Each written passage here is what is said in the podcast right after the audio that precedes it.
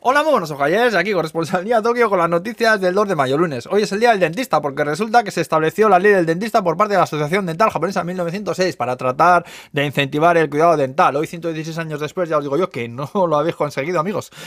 Solo hay que ver las piñatas que gastan muchos idols y youtubers de este país, que muchos parece que tienen overbooking en las encías. Menudo boquino se ven, macho. También es el día del té verde, del lápiz, del matrimonio, del calcio y de mis pobrezas morenas. Venga, celebremos todo el mismo día. Casémonos con dentistas, brindando con té verde, con yogur, removido con lápices o algo. Yo qué sé, dejadme en padotea.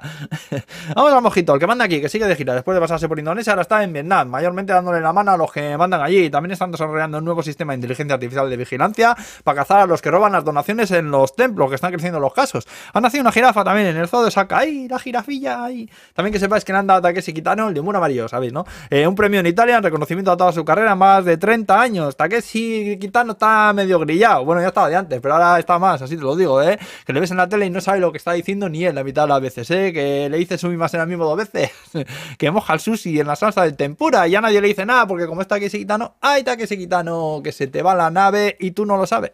Más cosas, otros dos niños hospitalizados por la hepatitis esa rara que ha salido ahora. El gobierno ha concedido también un préstamo de 100 millones de dólares a Ucrania y se han quejado muchísimo a Rusia porque parece que han echado a 8 diplomáticos japoneses del país. Hace un par de semanas fue Japón el que echó a diplomáticos rusos de aquí, así que no sé de qué se extraña.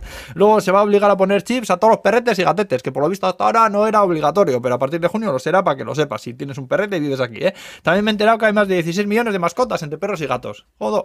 Luego en Yamaguchi le han dedicado una placa a Maya porque tiene una canción llamada Yamaguchi en referencia al parque del mismo nombre que hay en Iruña. Las dos ciudades están hermanadas, por lo que sea, míralo tú, que a mí no me da la vida, macho.